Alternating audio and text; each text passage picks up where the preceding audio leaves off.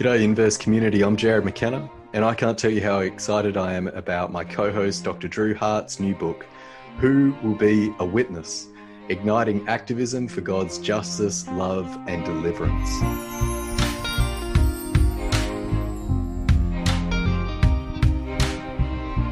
To quote that towering 20th century figure of God's justice, love, and deliverance, Abraham Joshua Heschel, there are no final proofs for the existence of God. There are only witnesses. For Heschel, much like the Hebrew prophets and that nonviolent Messiah of justice named Jesus, faith is not merely to be believed, faith is to be embodied. Drew Hart is fast becoming a go to voice for articulating a practical and prophetic embodied faith in our time. In these additional episodes, alongside our regular interviews, I think you'll hear why. Over the next coming weeks, we will interview friends and co workers in what John Lewis called Good Trouble to discuss chapter by chapter Doc Drew's new book. These conversations were recorded in community with friends from around the world as part of Inverse's ongoing work to create formation experiences that deepen our witness to God's justice, love, and deliverance. So, grace and peace to you. Enjoy this conversation on this chapter in Drew's new book. All right. Well, I'm so excited to in, to introduce our guest for today. It is Sandra Maria Van Opstal. Uh, she's a second generation Latina. She's a pastor at Grace and Peace Community on the west side of Chicago. She's the co founder and executive director of Chasing Justice. And she's the author of a book entitled The Next Worship glorifying God in a diverse world. And so we're just so excited for you to be here and a part of the inverse community. Welcome, Sandra. Thanks for having me. Yeah, absolutely. Absolutely. I'm so grateful. Um, you know, we still haven't connected in physical space, but I'm glad again to be in conversation with you um, virtually. And so I guess just to start off, um, can you just share a little bit about um, Ch- Chasing Justice? What is that? Um, and what are the goals of this organization? Yes, well, um, Chasing Justice is a community of people. Um, it's a community that's led by people of color um, to try to help, um, in particular, this next generation of leaders understand the integration of faith and justice. Really, the reality is when we look out into the world, we can become easily overwhelmed by the darkness and the situations that are in our lives. Especially, we didn't know pandemic was coming, but hey, um, and which accelerated and elevated all the injustices that were already there um, and really trying to help people see God's goodness for the world um, and in the world, and then to find their place in living justly.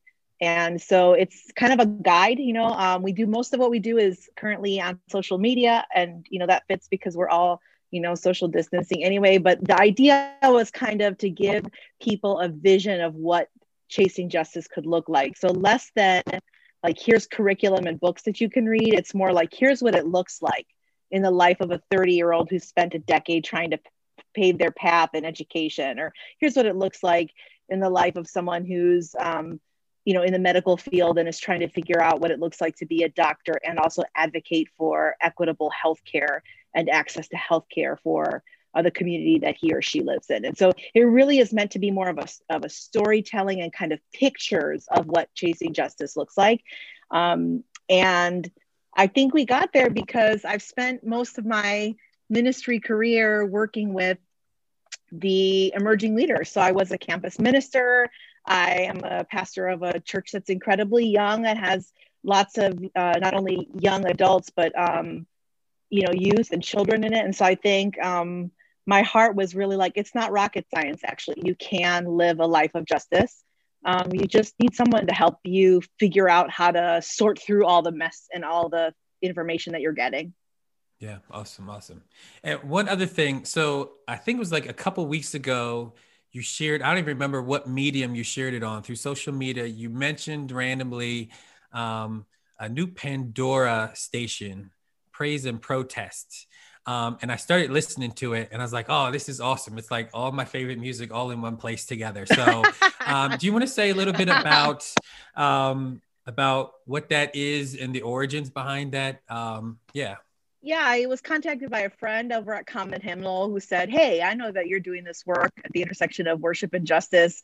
Would you like to be a part of this kind of leadership committee that would uh, craft a letter um, and that would create, uh, have conversations with folks that are in the music industry and then create playlists that potentially these different platforms would would adopt as a way of centering voices of color and centering really the journey of people of color in at the intersection of faith and justice. So I was like, sure. I mean, I, I you know, me, Drew, I'm here for the friends. So like, hey. if a friend asked me to do something, I'm there. So right, the more right. the merrier. So um, it really was um, an opportunity for us to say, hey, there's um, a lot of centering of uh, European, Western, American, Australian voices, white Australian voices in this um, in this thing we call theological formation through worship, and really we should be listening to the voices of the majority, uh, which are brown.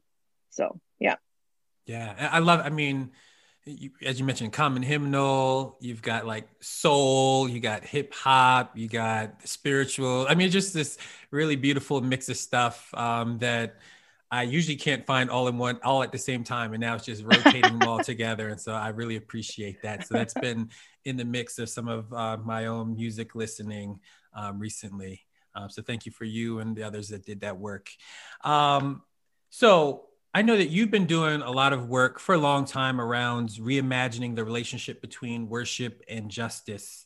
Um, so I'm curious about like what's your hope for the church and and, and and maybe also along with what's your hope for the church as relates to this relationship between worship and justice how did you come to this place how did you get to these to this conclusion of of grappling with these things Oh my goodness, that's a long story. So let me make it as short as I can. Um, well, you know, I was going to be famous. Um, I think I told you that last time, but um, I was planning on being famous, and uh, and I was going to be in the music industry. And so I think part of that kind of our artist in me, that musician in me, that looks at how uh, poetry and and and and I'm Latina, so it's like poetry and art and dance and all those things that move your emotions, like a smell. You know, I I smelled a, a, spice the other day and i was like oh my gosh i just went to another place with that smell. So i think there are so there's so much about who we are as human beings that um, created in god's image that really we don't tap into when we're in church in congregational settings. And so i think i have always been one that has lived kind of outside of the present you know, more in the future probably even on other planets in my mind. Um, but like really the music was the entry place for that. And um, i was you know studying commercial music. I was going to be you know studying all the things scat singing commercial music copywriting. I was going to be famous head to nashville with all my friends. Uh, they're all there currently in the ccm worship industrial complex. So there they are. I'm not there. I'm here on the west side of chicago doing something totally different. Never expected to be a pastor nor did anybody that knew me expect me to be in ministry because i um, as your book says, I think it was um, uh, the the the dove and the serpent power. I am a trickster. So I feel like that that that image really. Um, I'm a disruptor and I'm a trickster. So um, what's I think that's kind of how it started was music as the as the kind of foundational place, and then I kind of stepped away from it, and and actually God brought those things and integrated them back together uh, when I saw the incredible potential that there is to form people in a space where the arts are and where the preaching of the word is and where we come together and express things with not only our mouths but with our whole selves. So um, yeah so that, that was the start of it. Somewhere along the line i think i must have had a kind of jeremiah 1 encounter um, where the lord was just like you know i appoint you over nations and kingdoms to uproot and to tear down. And i was like yeah um, this thing's got to come down. Uh, to destroy and overthrow mm-hmm. Um, and then the last part, obviously, being to, to build something and to plant something in its place. So I think I have been uh, and always have been a, a person who imagines something. And then I'm committed to getting the stuff out of the way to make room for that thing that could be imagined, uh, which is not always comfortable uh, for me or the people that I'm working with. But, um, you know, it's the call. So that's that's me. oh, that's beautiful. That's beautiful. So one of the practices I suggest in the book, um, in this chapter, right on on the worshiping justice in the worshiping community, I I talk about um, dialogical space, which is something like I'm just passionate about this. This is something um, I like. I deeply, deeply believe in that um, our faith communities need to practice this. But I, but I know also that um, thinking about you know creating spaces where we um, can speak, share, and discern together as a community is probably probably feels a bit radical for many faith communities also. So i was kind of curious about your thoughts. Like um, what were you thinking um, what do you think about my inviting the church to lean into hearing all the different voices? Um, yeah just kind of curious about your own response to that.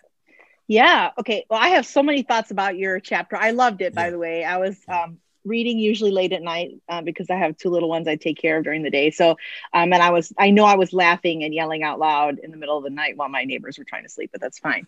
Um, that section, yeah, I think, you know, um, I mean, I don't know. I experience that all the time at church. So I, I people talk all the time at you when you preach, when you do, when right. you're preaching and leading worship, and people aren't responding to you, you're wondering what what's happening. You know, right. Um, so I think it. I think it. You know, part of it's really. It, it, it's so cultural, which is obviously my um kind of my area of interest and research. But it's like in some cultures, they really tell you that to honor and to respect who's presenting um, because they are more hierarchical or because they are more um, yeah they are more hierarchical it would be appropriate to not say something out loud right in other ones um, you know they're much more communal and uh, especially in oral cultures. And so you'd want to be speaking back and forth. So i remember one time well let me just say this. I was ministering in a, a campus minister at a, a, a fellowship that was primarily asian american. So they take this latina pentecostal and they put her on a campus that's like a research institution with a bunch of really really cognitive uh, you know, like cognitively driven people, and they have her go and form disciples.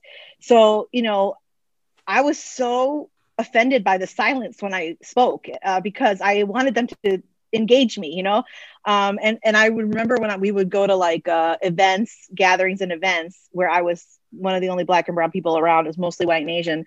Um, I would the preacher would say something, and I would say, "Oh, that's good. Oh, amen." Oh, say that again. Oh, mm, mm. so I had a one time I was at an event and the, the row of girls that I was discipling that were sitting in back of me, um, every time I would say something, they would say again. I'm like, mm, that's good. They would all go, all five of them would be like, mm, that's good. Like, uh, and they would kind of make fun of me, you know? And, um, and, you know, fast forward four years later, um, we were at an event and somebody said something. It wasn't even, it was an announcement. It wasn't even a sermon. It was like an announcement, but it was really good truth that was said. And one of the girls was like, oh, that's good and she caught herself because in this in this four years of being discipled in that space it became kind of a part of her her way of being in, in the community. So i think that um that there's definitely space for that. I, I wonder um, how to incorporate that in different communities, especially in larger churches. Like, where do you do that? Does that happen in small groups? Does that happen in Sunday school settings? Does that happen at dinners? You know, when we're having dinner and we're breaking bread yeah. together, where where are those spaces for that? Um, I can't imagine it. Is it always have to be formal and scripted? Um, is it sometimes not? I mean, every tradition has such a different way of doing things. Um, but my context is just that you know the children talk back to you during your sermon and and you're happy about it because they're paying attention you know? Right, right, um you would never shush them. Like a parent would never shush their child in that setting. They would encourage them to interact and engage. So yeah. Right. yeah. You made me remember um so when i uh, i was probably like 22 and i um and i don't even i still don't think i know how i got invited but i was invited to speak it's it was that old order brethren in christ young adult conference. And i know the whole thing doesn't even sound to make sense but there was this old order uh, so i'm like driving out like into like country country and so i'm speaking to this like maybe about like 50 young adults for this talk on like racism in the church.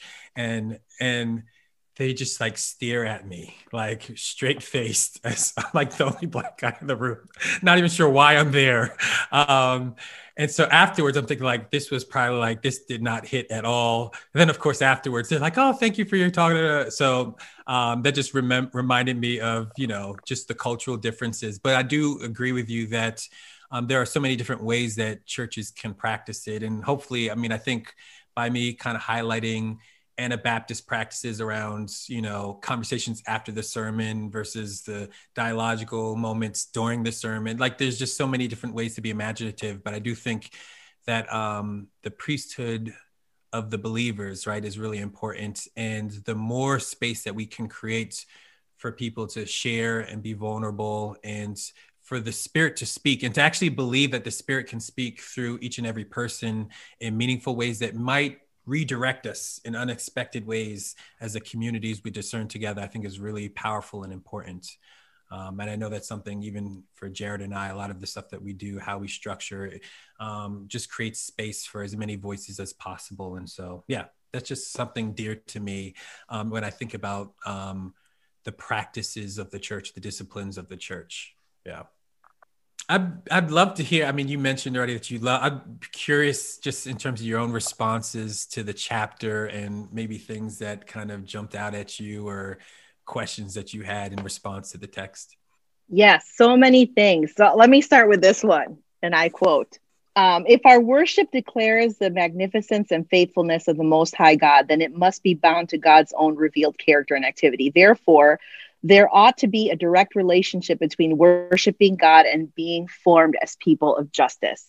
I was like, this chapter is going to be good because, yes, um, I mean, I don't know from Genesis to Revelation, there's always a call to be a to be blessed, to be a blessing, to be one that re- that one that points to, that reveals the character of God, that points to the coming kingdom. So, what we do in worship uh, what we practice in worship as families, as small communities, and congregational settings should always activate in us that desire to be um, to be the people of God, not just to recite things about the people of God. And so I think um, there's so much that you say about that in the book um, about how worship is formation and transformation. I just, I mean, I write a lot about that. Um, in the next worship, but also in things that are coming. And I think that that idea that people um, don't really understand that what you're doing when you when you come together and you practice something together or you omit a practice together,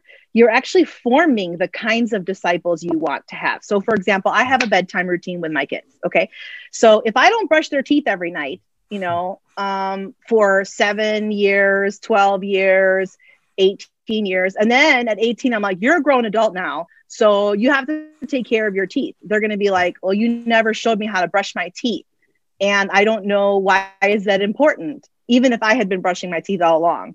So I think it's a very simple, I'm a mom, so here we go. It's a very simple way of saying we, we're forming something in them by what we do and what we omit. And so um, in, in this book, in, in, in two, on page 216, you say, said you're you're got a lot of great stuff there. And then he said said plainly faithful worship of god ought to enliven us to god's delivering character and presence and to our participation in divine justice in creation. I was like holy yes that's what we should be doing. Please church. Yeah. um it should enliven us. It should wake us up. It should prepare us. It should transform us. Um, and um, that is the work of formation that's supposed to be happening. So I caught a little bit of your conversation um, you all were having about yeah. like the, the, the, difference or kind of the nature of salvation and justice.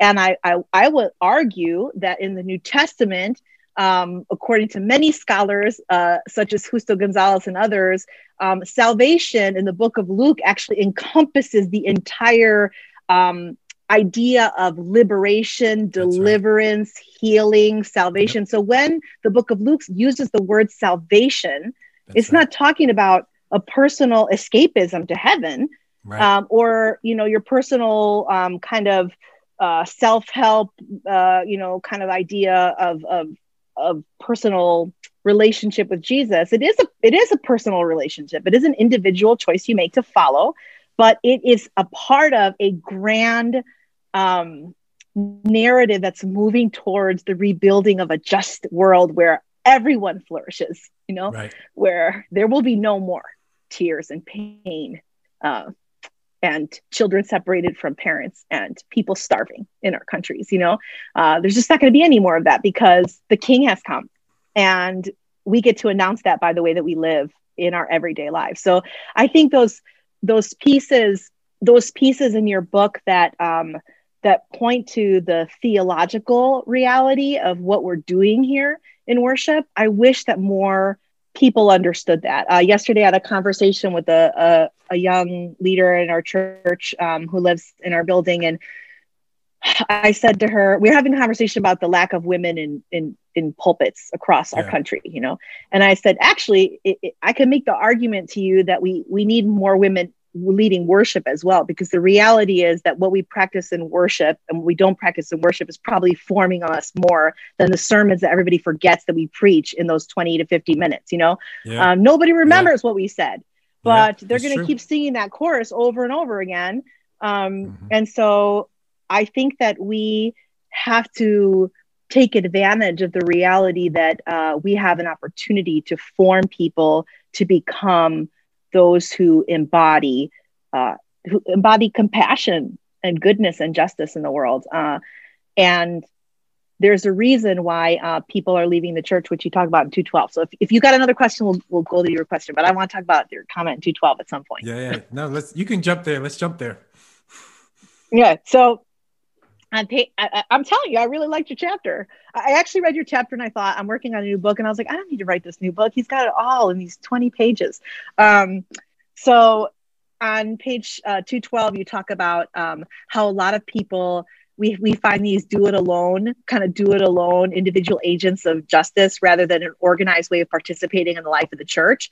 Um, and you talk about how their faith might ignite them to do justice, but but they're not doing so in concert with their faith community. And i just that's that's just the data shows that that's true. Um, every generation as as the holy spirit gives the charism of compassion and justice to every generation they're not finding guides in the church. Yeah. um, they're not finding people to hold for them. How can i be a, a, a urban school teacher and not just like you know help some brown kids but how can i actually advocate for equitable education in our country and in our state? How do i do that? They're not finding that in the church. Um, or even they're not finding that encouraged in the church. You know it's right. kind of like you know don't be a troublemaker just like have faith and God will help us, you know?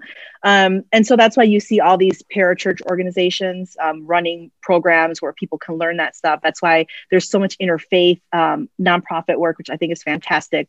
Um, that's why there's organizations that are growing that convene resources and gatherings for this kind of work. I mean, that's why Chasing Justice, because we find all these people that are like, I love Jesus and I want to live justly, and my church is like not a place that I can do that. It doesn't right. disciple me, it doesn't form me, it doesn't shape me. Um, and I mean, we're trying to work with the, I mean, I'm a pastor, I love the church. Um, and we're trying to create institutional and organizational change within denominations and churches. But the reality is, I don't want people to walk away from Jesus just because the church isn't acting right. Right. So I have we have to provide other ways for people to make that connection. Um, and so I think that was like, yes, like that is, it is probably why I'm doing the work that I'm doing with Chasing Justice because I, I tried to do it in InterVarsity and I tried to do it in the church and the re- and I tried to do it in a denomination. And the reality is those pieces aren't moving. Those tables are not changing fast enough for the coming generations. And so I'm going to say like, I'm going to still help you at those tables make space. Like we're still going to do the diverse worship thing over here and we're still going to do the you know inclusion of uh, you know this over here and we're still going to but in the meantime i got to set another table because these folks are hungry now.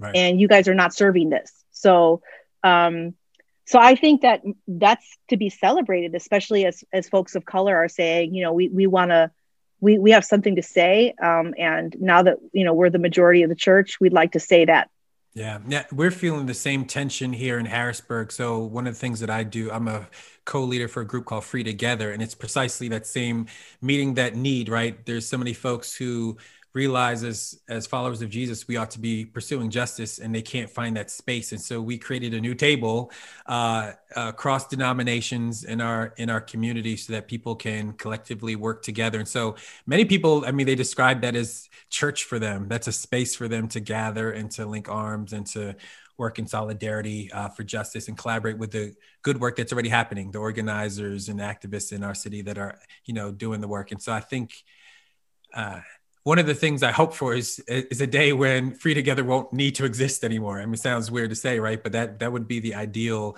And so, some of the work that we do do is also trying to continue to encourage and do formational work with leaders um, to engage them um, and connect them with what's happening. Um, all right. So before we go, I would love to um, hear your thoughts around. Uh, you know, in the book, I, I talk about discipleship you know i'm thinking again about the corporate life of the worshiping community and thinking about discipleship and one of the things i argue and obviously i mean i quote other folks and stuff but like just the idea that discipleship needs to not just be um, it needs to be contextualized based on one social location, based on how we're marked by the empire, based on the advantages or disadvantages that we have. That Jesus doesn't come to everyone the same, right? Um, that to some folks, Jesus says, come to me all you who are weary and i will give you rest. And to others you know take up your cross deny yourselves and follow me. Like um, i'm curious about your thoughts around uh, this idea of contextualizing discipleship within the life of congregations itself. Like um, how important is that uh, do you think for worshiping communities today? Well i think worship is contextual. So um, I, it just is. So uh, it is a reality. We we we create and speak out of the language that we're using right now is coming from a location. It's the language of empire, really. So here we are, um, speaking that language. Um, the, the, the universal language that helps all of us connect has a history to it, and uh, we ought to interrogate that history. So I think worship is just co- contextual. It is uh, in the Nairobi Statement, um, which y'all can look up on the Calvin Institute of Christian Worship. They talk about how worship is um, it's it's transcultural. It it, it kind of goes you know um, through culture or kind of from culture to culture. It's countercultural in that it's not the same as the world. You know, um, hopefully we're not trying to be as narcissistic as the rest of the world, although our worship does show that we are. Um, it's so it's countercultural. It's cross cultural. So it should include all the elements of the people's included generationally, uh, abilities, um, race, uh, you know, uh, all of things um, and it is contextual. So it's breathed the the the the expression of community is breathed in a place, um, and so I think all those things are true. It's it's transcultural. The gospel is for all peoples in the whole world. Um, the gospel is worship can be countercultural, and it should be. It should teach us to be different. Um, it's cross cultural and it's contextual. Um, so I think of like uh, recently. Let's take um, uh, COVID pandemic, for example, um, many churches don't have things for children right now. It's, it's just, especially small churches, like we, we're tapped out. We can't do online for everybody.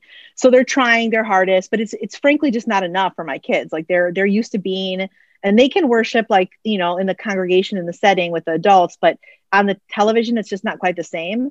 So I've been like, let me find some worship thing that's made for kids that could do online. And so I found one. Of course, it's like, who has the money to do that? But some white, large mega church in a wealthy context.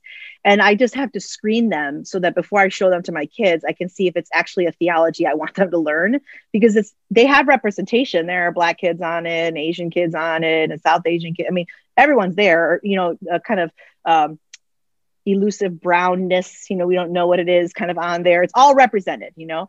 But what they don't have, what they don't necessarily represent is the diversity of um, perspectives, theological perspectives, and right. actual embodied experiences that children are having.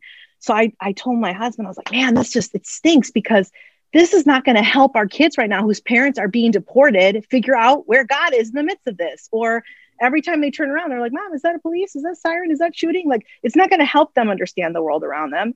Um, so I think to have children's ministry or to have musical worship or to have marriage premarital counseling or to have all those things in a way that is actually contextual to the location is developing disciples that are prepared for the world they live in.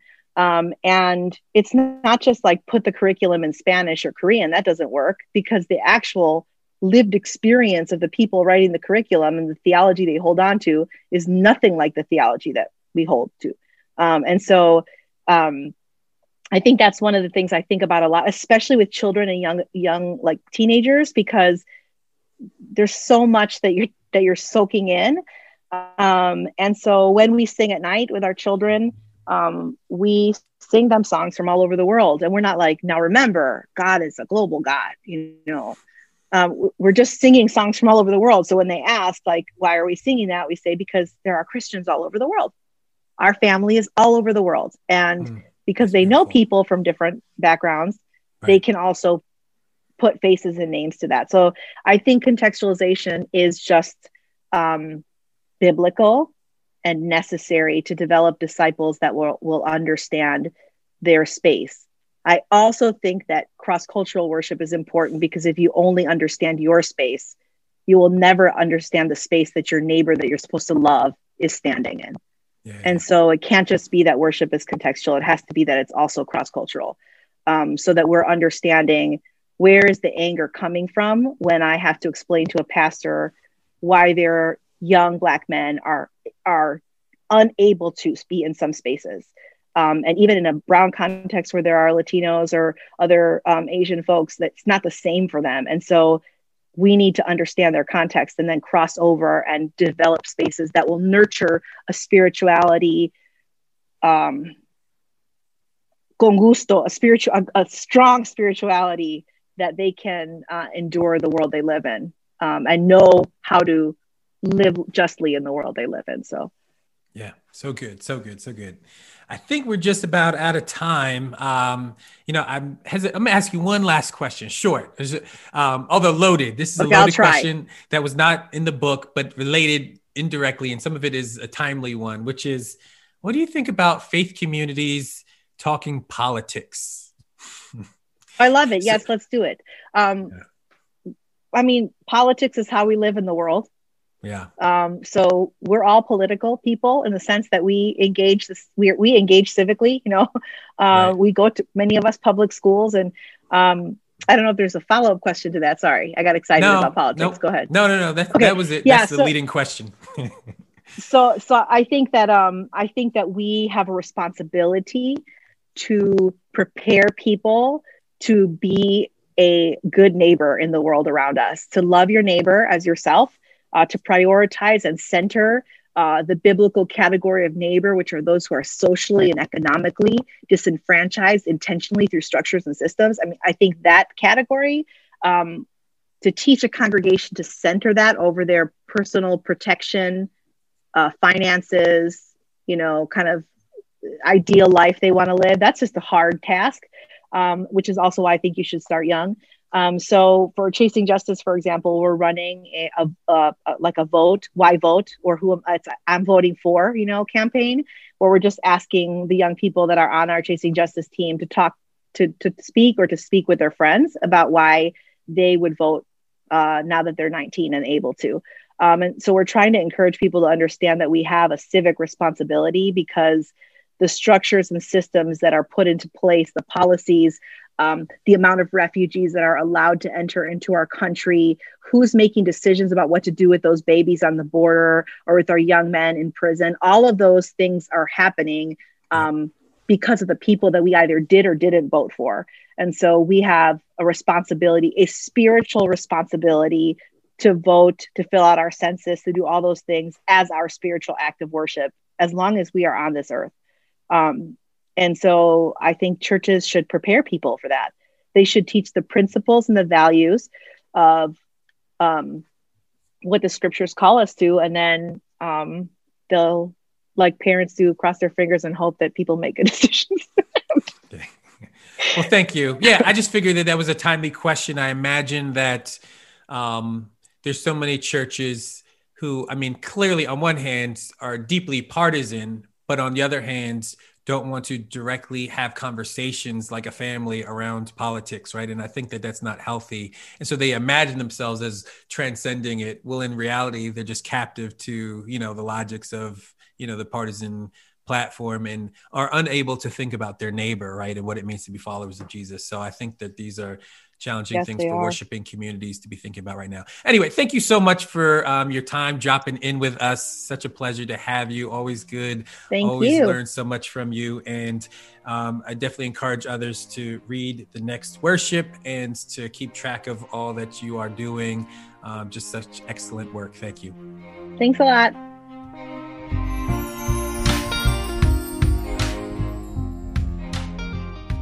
If you want to be part of this growing global community, you can find more details on our Inverse Patreon page. We are seeking to practice a Jubilee economics to make these experiences accessible to everyone wherever you're found, be it in remote communities in the Kimberley, or a township in Cape Town, or downtown Berlin, or on the south side of Chicago, or the suburbs of Sydney.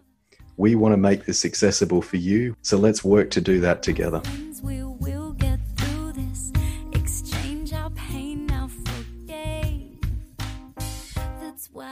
see.